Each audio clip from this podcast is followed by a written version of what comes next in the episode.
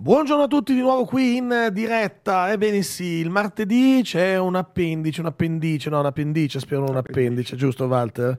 Ciao. Walter Cherubini, consulta periferia Milano. Buongiorno a tutti, ben ritrovati.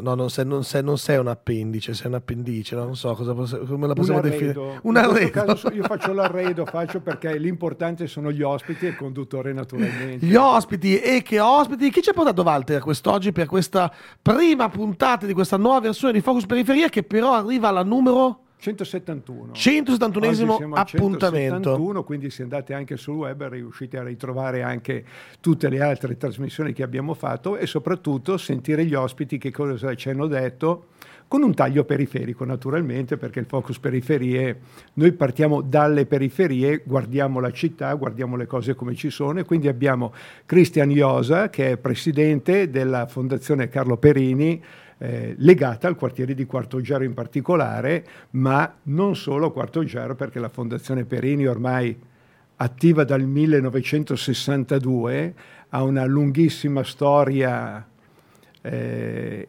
che naviga per la città. Buongiorno allora buongiorno, Cristian. Buongiorno e grazie Walter per l'invito, grazie a voi per l'ospitalità. Ma grazie a te, grazie anche per quello che fate sul territorio milanese. Dai, dicevi Walter che anno? 1962, Beh, quindi insomma, diciamo che ci sono più che maturi. Qu- quasi pensionati. Quasi pensionati, speriamo di no, perché fate No, tantissime no. cose, no? Cosa fa appunto la Fondazione Pierini? Sì, Facci dunque, un allora, quadro. intanto è nata 62 anni fa nell'estremo nord-ovest della città di Milano, nel famoso quartiere di Vialba Quarto Giaro. È nata con la prerogativa di portare la cultura nelle periferie milanesi. In, in Quarto Giaro, ricordiamoci che era il quartiere per antonomasia, un po' delle difficoltà per quanto riguarda anche i problemi di integrazione, di sviluppo urbanistico in quegli anni che è avvenuto in maniera estremamente de- disordinata perché bisognava far fronte alla, alla necessità appunto dell'immigrazione, quindi i, quartieri delle nostre periferie sono cresciuti in maniera molto disorganica e quindi insomma cercare di portare eh, cultura eh, in una periferia come quella di Vialba Quarto Giara fatto di proletariato e sottoproletariato urbano è stata una sfida. E se siamo ancora qui oggi a raccontarla dopo più di 60 anni vuol dire che questa, vita, questa sfida eh, è stata vinta ecco, per merito del, eh, dei suoi fondatori eh, ricordiamo vabbè, mio papà Antonio Iosa, ma abbiamo anche il nostro attuale vi- vicepresidente della fondazione Alberto Pellin, eh, e quindi a cui vanno eh, i nostri ringraziamenti, i ringraziamenti di una città, perché poi il ruolo, come diceva Walter, della nostra fondazione non abbraccia soltanto l'agglomerato uh, urbano di Vialba Quarto Giaro, ma ormai abbiamo, siamo una realtà di ampio respiro anche a livello insomma, regionale eh, e nazionale, perché mh, svolgiamo molteplici attività di interesse, eh, di rilevante interesse eh, pubblico. Avremo a breve anche un importante convegno sull'ambiente, quindi che è un tema estremamente importante nel mese di aprile. Walter, come mai hai voluto oggi qui Christian? Ma perché c'era anche la coincidenza del passaggio di consegne di questa iniziativa che si chiama La giornata della legalità e della giustizia, che è stata promossa alcuni anni fa eh, dalla Fondazione Perini, poi eh, Christian ci entrerà un pochettino nel dettaglio, e c'è stato il passaggio di consegne, una giornata. Innanzitutto la giornata è il giorno finale perché è un lavoro che in ciascun municipio dura per tutto l'anno, coinvolgendo tutta una serie di realtà sociali, istituzionali, scuole. E, è passato appunto il testimone dal municipio 2 al municipio 1.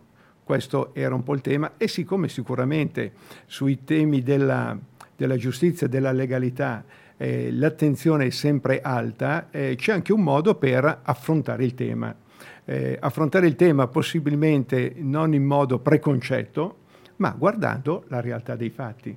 E quindi la realtà dei fatti sicuramente ci dice che poi possiamo giocare su eh, cala questo reato, aumenta quel reato, ma sicuramente abbiamo a Milano più di 140.000 reati che fanno il paio, contate poi Milano nella classifica anche del Sole 24 Ore, è la prima come indice di eh, criminalità, mettiamola in questa maniera, ma al di là di questo eh, il tema è dobbiamo affrontare questi tipi di problemi. Non tanto fare un ragionamento di scaricabarile, altrimenti non se ne escono più. E perché diciamo questo? Perché noi siamo partiti anche come consulta periferie Milano con il centro studi con Milano Ovest facendo alcune iniziative proprio di supporto tempo fa alla Polizia di Stato che erano le iniziative anti-raggiro anziani. E quindi la logica non era quella di dopo il reato corriamo dietro al reato, ma era quello di prestare attenzione che ci sono eh, delle situazioni e dei soggetti che vivono sulla criminalità e quindi stiamo anche attenti no, a non farci fregare in questo caso l'antiraggiro anziani perché è proprio la, la fregatura che eh, si insinua eh, e colpisce anche la popolazione più debole, quella, quella anziana per, per definizione. Ecco, quindi abbiamo sicuramente un substrato, ma la logica è sempre quella di cercare di precedere per evitare che le cose accadano.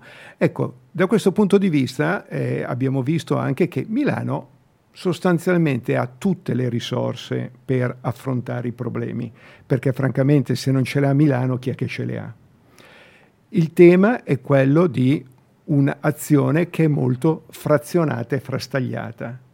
Invece di, tra virgolette, mettersi intorno a un tavolo, come è capitato in alcune occasioni che sono anche citate più volte c'è stato eh, lo scorso sabato la consegna eh, del premio alla virtù civica Panettone d'Oro, sì.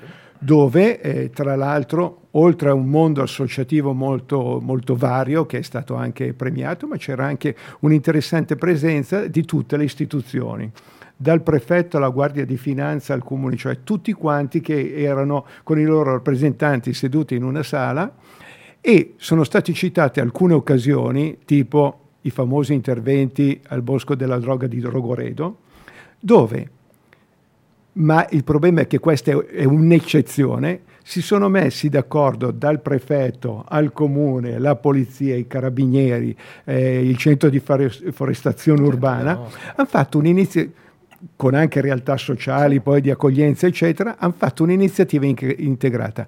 Ecco solamente che questo modo di lavorare insieme, invece di essere la normalità, diventa l'eccezione quando i buoi sono scappati dalla stalla e altro che. Ecco per cui la riflessione da fare è di mettere a sistema normalità questo tipo di organizzazione.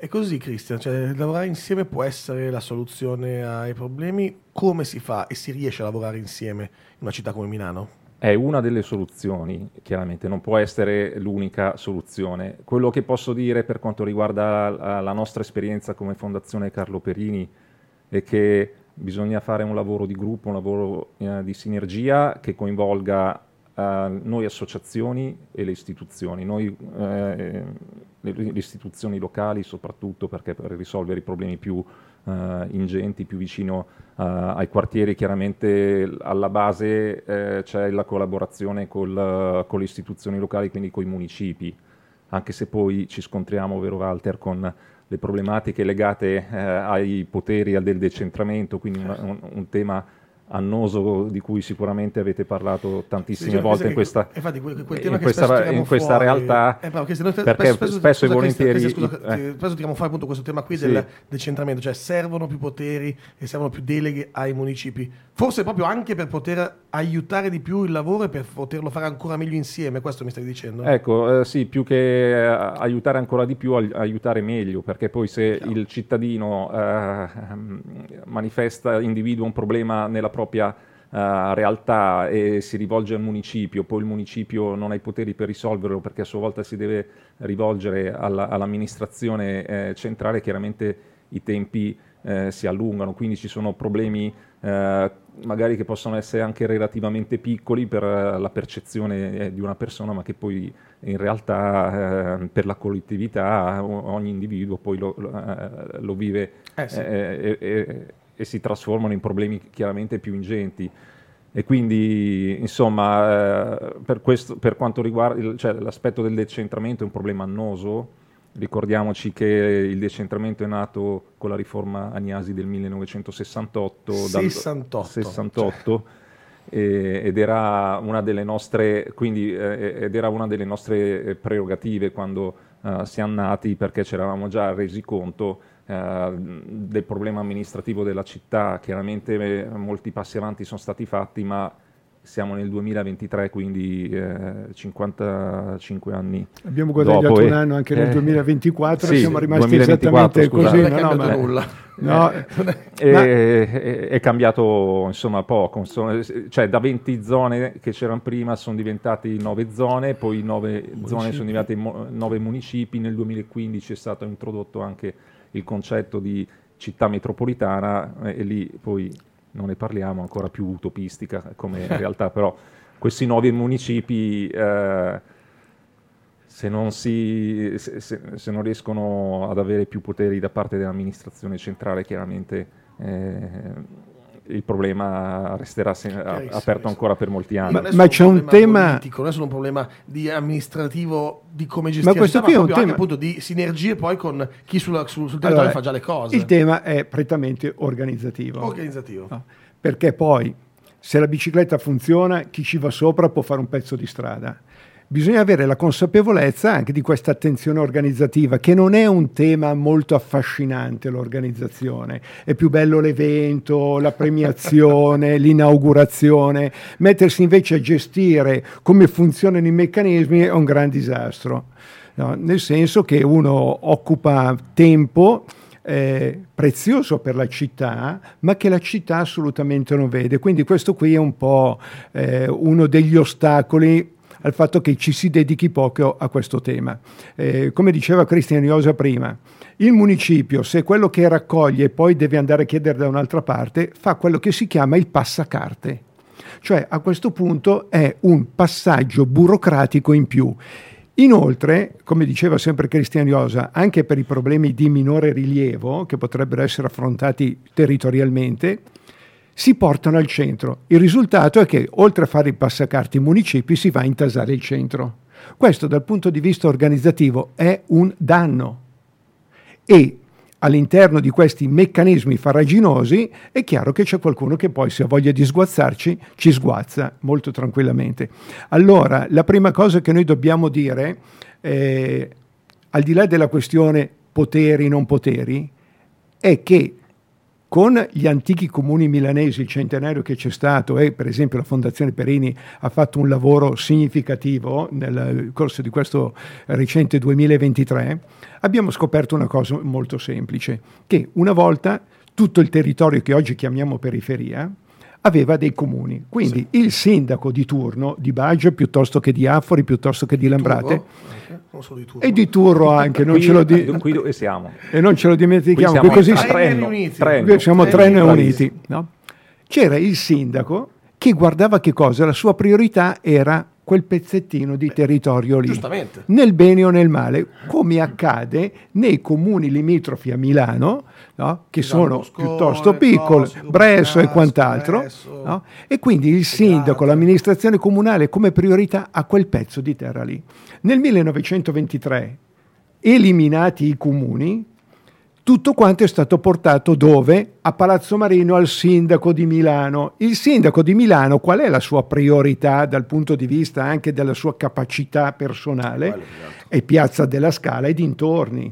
E infatti funziona così, per cui la periferia non è né bella né brutta, perché eliminiamo il concetto di periferia che è degrado. C'è anche il degrado, ma non solo, ma sappiamo che c'è anche il centro, il degrado, quindi Ahimè, non è questa una peculiarità, non è un'esclusiva della periferia, anzi, noi abbiamo tantissimi parchi, no? che il centro non si immagina nemmeno, dove la gente vive tranquillamente.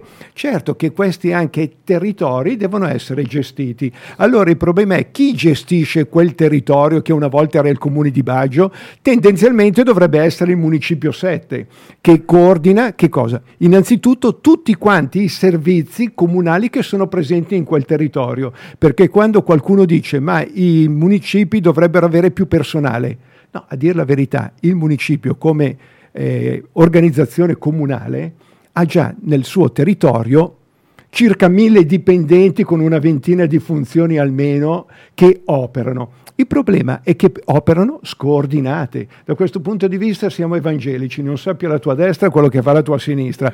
Ecco, questo è il tema, quindi è es- eminentemente organizzativo, poi ci sono anche delle cose di contorno e non sono da legare con la città metropolitana. La città metropolitana è un'altra questione perché se io ho un edificio abbastanza evidente e l'abbiamo visto anche con la giornata della legalità e della giustizia, se io ho un edificio comunale in un determinato territorio, non è che se mettiamo una città metropolitana che funziona, mi risolve quel problema lì di quell'edificio. Quell'edificio è di spettanza comunale ed è di spettanza comunale del municipio sul territorio. Perché?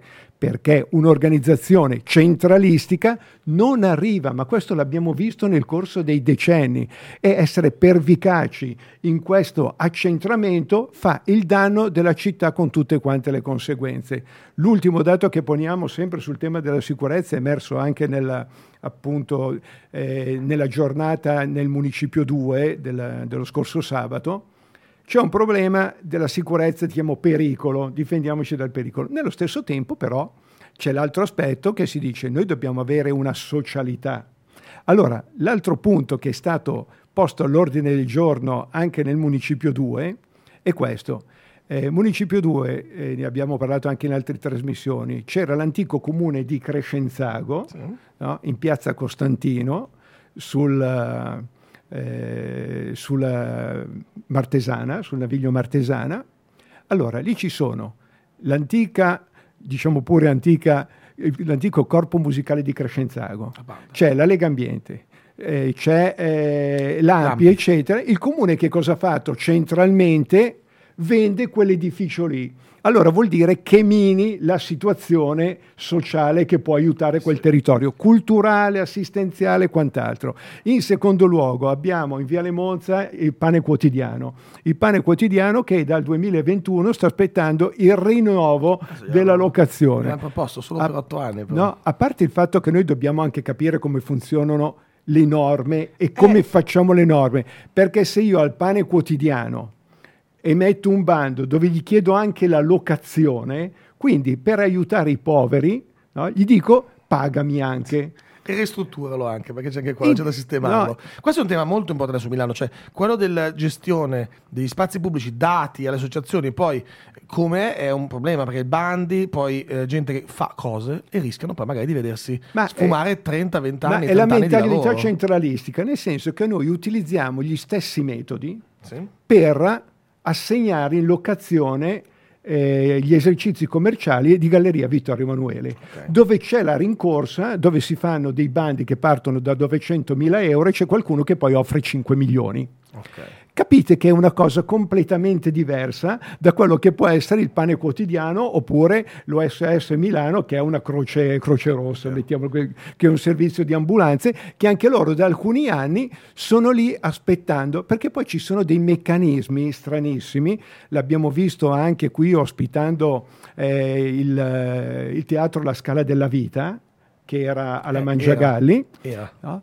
dove per un bisticcio tra la Mangiagali e la città metropolitana ha dovuto chiudere questo ente che era stato finanziato anche eh, esternamente da, da, donatori, eccetera. Eh, Perché c'è la logica di questo genere. Io devo mettere a bando la cosa, l'immobile, però bisogna svuotarlo da quello che c'è dentro. Mm. Allora chi è dentro dovrebbe svuotarlo, no? dovrebbe eliminare tutto quanto ci sono gli arredi del teatro e quant'altro, metterli chissà dove e poi pensare che c'è.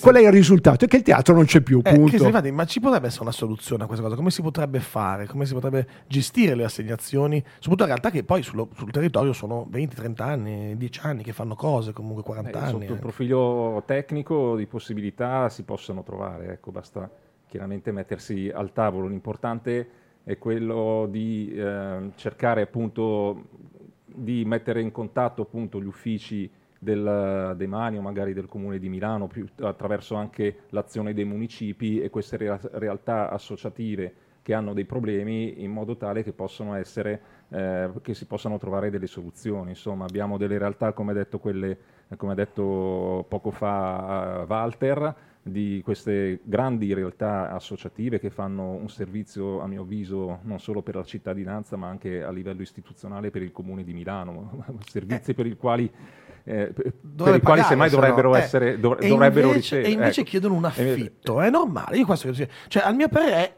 una cosa assurda, ve lo dico proprio eh, spudoratamente, ma invece co- cioè, cosa, ma cosa mi sono perso? Di, di, probabilmente ma c'è dietro la, una normativa che ma okay. magari un po' rigida che dovrebbe essere modi- modificata per cercare di favorire queste eh, realtà associative che hanno una certa storia, una, una, certa importanza a livello sociale e che... E come dicevi tu, che fanno un lavoro che fa risparmiare il comune, diciamo Assolutamente. Cioè il comune, se non ci fossero certe realtà associative, sarebbero grane, grosse, perché come fa una comunità come quella di Milano a sopperire a quel problema se non ci fossero tante, tante ETS, APS, le, le famose vecchie Ollus. Voglio ricordare, visto che prima avevi fatto una domanda molto interessante, alla quale io poi ho risposto col tema del, del, decentramento sì. amministrativo, ma eh, alla quale si poteva rispondere anche in un altro modo, nel senso che eh, sotto un altro punto di vista, nel senso che eh, se molte delle realtà periferiche eh, si sono rigenerate proprio grazie all'azione fra le associazioni, che sono presenti sul territorio e l'interfaccia anche con i municipi.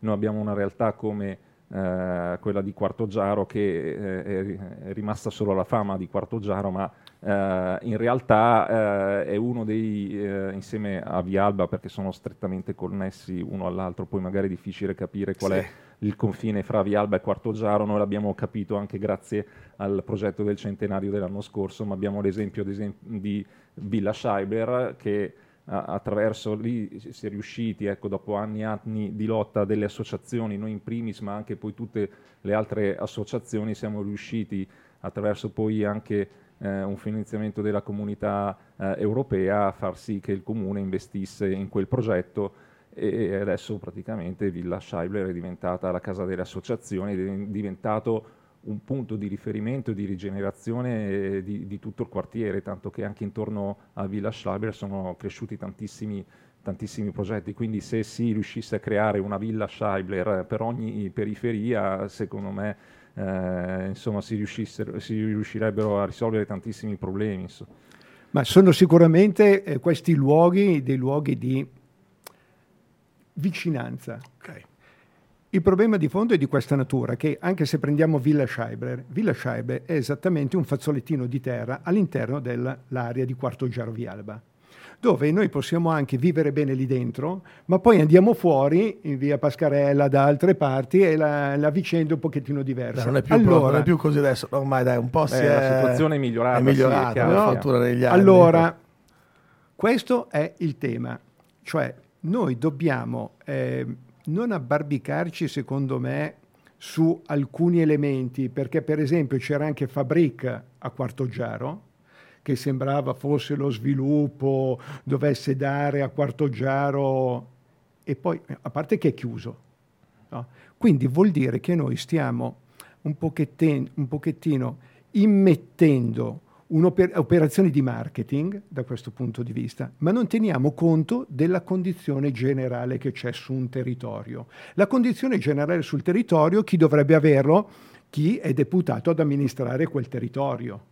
Questo è il punto, quindi esattamente i municipi che oggi hanno un presidente che tra l'altro prende anche un compenso significativo perché siamo attorno a, a 5.300 euro lordi mensili, che non è poca cosa. Ci sono anche gli assessori, ma se gli assessori hanno lo stesso potere di quando erano presidenti di commissione, vuol dire che non è cambiato assolutamente niente. Allora, visione complessiva. La visione complessiva consente di avere il quadro della situazione dei problemi, ma nello stesso tempo anche delle tante risorse, come diceva prima Cristian Iosa, presenti su quel territorio e che possono essere messe a fattor comune, sia quelle, diciamo così, di volontariato, e sia quelle dell'organizzazione comunale, perché il problema è anche quello di lavorare con una certa sinergia. Allora, queste risorse sul territorio ci sono, chiedono solamente di essere valorizzati. Mi aggancio a Villa Scheibler perché abbiamo un trascorso come consulta Periferia Milano 2009, abbiamo la prima iniziativa di concerti in periferia.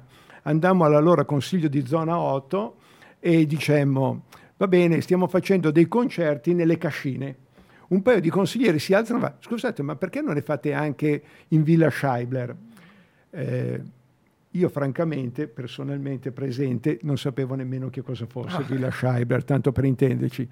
Ci siamo guardati intorno, ma siccome avevamo gli amici appunto della Fondazione Perini che sono fondatori di Consulta Periferia Milano, abbiamo chiamato l'Alessandro Cornaggia di turno per fare nomi e cognomi. Senti un po', e l'Alessandro Cornaggia era quello che era il vertice di, del, del, mondo associativo che seguiva questo urban, piano Urban 2 eh, a Villa Scheiber, eccetera, eccetera. Bene, noi abbiamo fatto il primo concerto eh, in Villa Scheiber. Villa Scheiber non era neppure stata inaugurata infatti quelli del Consiglio di zona dice dai così ci aiutate magari che la eh, aprono, insomma dateci una mano anche voi. Allora esattamente questo lavoro insieme e questo grazie però a un del... funzionario comunale eh, c'è stato il coraggio che ci ha guardato in faccia, si vede che ha detto che non mi sembrano dei banditi e quindi anche avendo delle critiche da parte dei suoi colleghi della serie ma te chi te l'ho fatto fare? L'ho fatto fare lo stesso. No? L'abbiamo fatto, siamo andati avanti, eh, concerti in periferia, è arrivata la quindicesima edizione dove sempre allora. Villa Scialba è un punto di riferimento. Ecco, questo per dire che se guardiamo le cose a partire dalle risorse che abbiamo e dei problemi che ci sono, non tanto arroccandoci sulle nostre posizioni, ah io ho sempre fatto così, io sono così, perché in una famiglia se abbiamo un problema c'è qualcuno che prende l'influenza al raffreddore e corriamo tutti quanti ad aiutarlo, non è che stiamo a dire ah ma non è mia competenza. È interessante perché fa un po' il paio col tema che io dico sempre anche di avere il coraggio di fare certe cose, che insomma bisogna avere il coraggio di fare certe cose che poi i frutti arrivano, vedi ad esempio in questo caso Villa Scheibler il, col coraggio dove andrà la Fondazione Perini adesso? Il coraggio noi ce l'abbiamo. Non vi è mai mancato, infatti. Il, non ci è mai mancato, anzi, per essere ancora qui dopo più di 60 anni, insomma, di coraggio ne abbiamo avuto. Ricordiamo che ne abbiamo passate di tutti i colori, perché poi in quegli anni lì non è come oggi, c'erano tanti fermenti sociali, fermenti politici molto più accentuati di quelli che ci sono adesso, giusto per fare un passaggio storico eh, coi tempi di oggi, quindi quello della memoria storica. Eh, la Fondazione Perini ha vissuto gli anni degli opposti estremismi. Degli anni di piombo. Gli anni eh, di piombo nel 1971 abbiamo subito un attentato da parte del, eh, degli estremisti di destra e nel 1980 per par condicio le Brigate Rosse gambizzarono mio padre Antonio oh. Iosa proprio per la sua azione eh, socioculturale che sta facendo nel quartiere di Vialba Quarto Giaro, perché eh, quindi adesso non sto ad approfondire il tema, quindi il tema del coraggio eh, è proprio nel nostro eh, DNA. E non fa arrabbiare un po' vedere che gli altri non ce l'hanno questo coraggio, però, Christian. Cioè...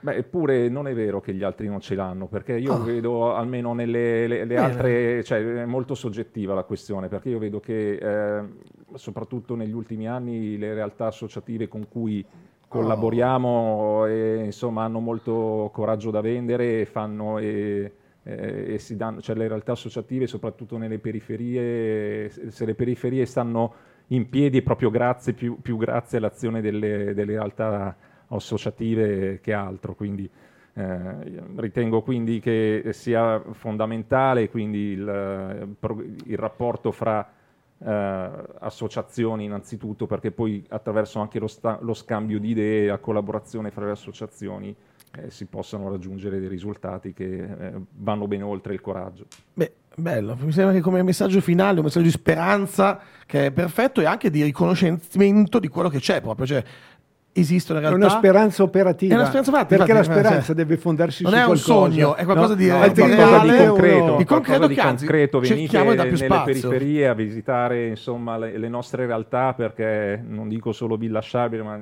tantissimi altri posti perché noi poi giriamo tante realtà sì, voi fate tantissimi poi tour tutta, anche tutta Milano, no? anche tour e quindi veni, eh, veniteci Dacci le coordinate appunto per conoscere meglio. E allora iscrivetevi alla nostra mailing list scrivendo a info-fondazioneperini.org. Vi aspettiamo, poi abbiamo diversi canali social dove promuoviamo soprattutto le periferie urbane delle nostre città che sono eh, un fiore all'occhiello e anzi sono ricche di patrimonio storico-culturale da riscoprire, quindi noi con i nostri tour siamo riusciti a far valorizzare e a far conoscere molti cittadini anche del centro di Milano eh, eh, ma anche delle, delle, periferie stesse, del, degli elementi di memoria storica che neanche sapevano che esistessero. Quindi poi Ottimo. l'ultima cosa, e poi Vai, finisco perché forse Ecco, a proposito del tema della memoria, noi diamo molta importanza al rapporto con le scuole, perché anche le scuole fanno parte delle eh, istituzioni.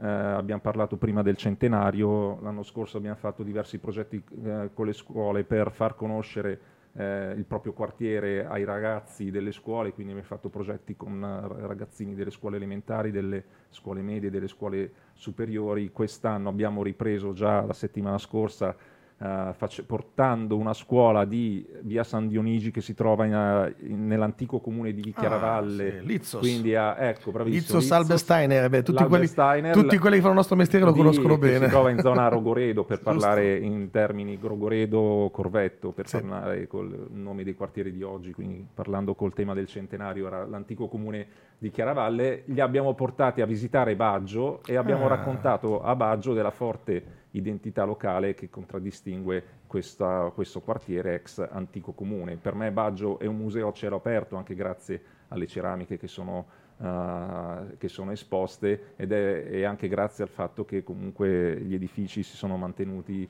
eh, il livello di urbanizzazione è stato... Non ha fatto più ecco, di tanti scempi. Eh, eh, no, no, ecco, infatti, il anche se qualcuno l'ha fatto sicuramente... Eh, ha toccato quel quartiere ma non come, come altri. Come ecco, quindi, Meno che in altri. E poi a proposito appunto un, un, piccolo richiamo a Sanremo, questo spirito di identità Guarda, di stavo, Baggio... Te lo stavo per dire io, ecco, infatti, infatti. È stato rappresentato anche dal cantante Gali che ha parlato anche di altri aspetti politici, ma se vogliamo la cosa più politica che ha detto è stato quello di ringraziare cioè, Baggio, il quartiere dove è cresciuto. Ok, Gali probabilmente ad oggi non abita più a Baggio, come lui stesso ha ammesso, ma no, gli è rimasta nel cuore, secondo me, proprio per questo spirito di appartenenza. Io Quindi non credo sia mai stato nominato Baggio una... dal palco di Sanremo prima d'oggi, no? non era mai stato nominato nessuno. Quindi Baggio è diventata famosa nel mondo, infatti, infatti. È il festival, il festival, più importante nel mondo. Eh sì, eh sì. Adesso molte persone si chiederanno ma che cos'è questo Baggio? E quindi, attenzione, Baggio, Baggio è l'organo, le... ma eh, riagganciandosi al, cent- al centenario chiudiamo con un avviso. Vai un avviso mercoledì 21 febbraio alle ore 17 a Palazzo Reale nella sala conferenze, quindi Piazza del Duomo 14.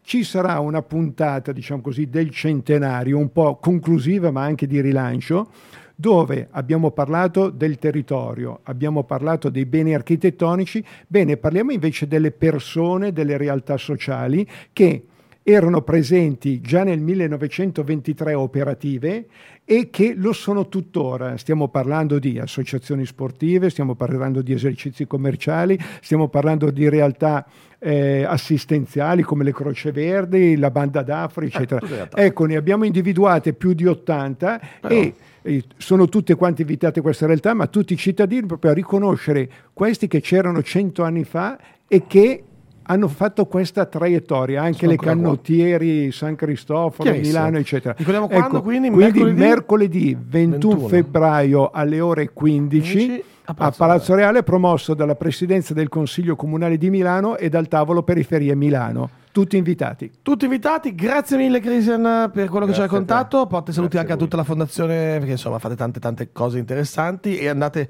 sul loro sito, iscrivetevi alla loro mailing list perché sono tantissime le iniziative che fate così non se ne perde neanche una. Grazie anche a te Walter, noi ci vediamo martedì prossimo sempre qui allora con un'altra puntata grazie. speciale Focus Periferie. Grazie. Good morning Milano, a presto.